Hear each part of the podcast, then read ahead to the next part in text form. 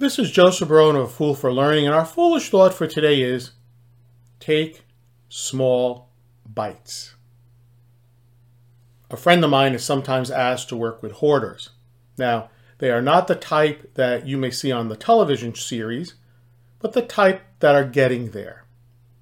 She tells me that the easiest and simplest method to work with them to get rid of stuff is basically to start small.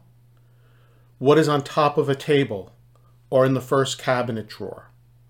Once they have completed that small task, that small bite, they then begin to work on another small area, and another, and another, until they are completely done.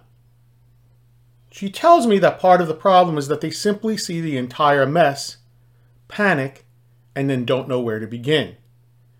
They simply get overwhelmed and go back to collecting hoarding. Have you ever been given a huge project and looked at it not knowing where to begin? Like a hoarder, we can easily get overwhelmed. But if we break it down into small chunks and focus on each chunk or bite, we can successfully complete the project. So, break it down, take small bites. Something to think about. To learn more about A Fool for Learning and how I can assist you and your organization with an appropriate learning solution to meet your business needs, please visit my website at afoolforlearning.com. This is Joseph Barone, the CEO of A Fool for Learning, signing out.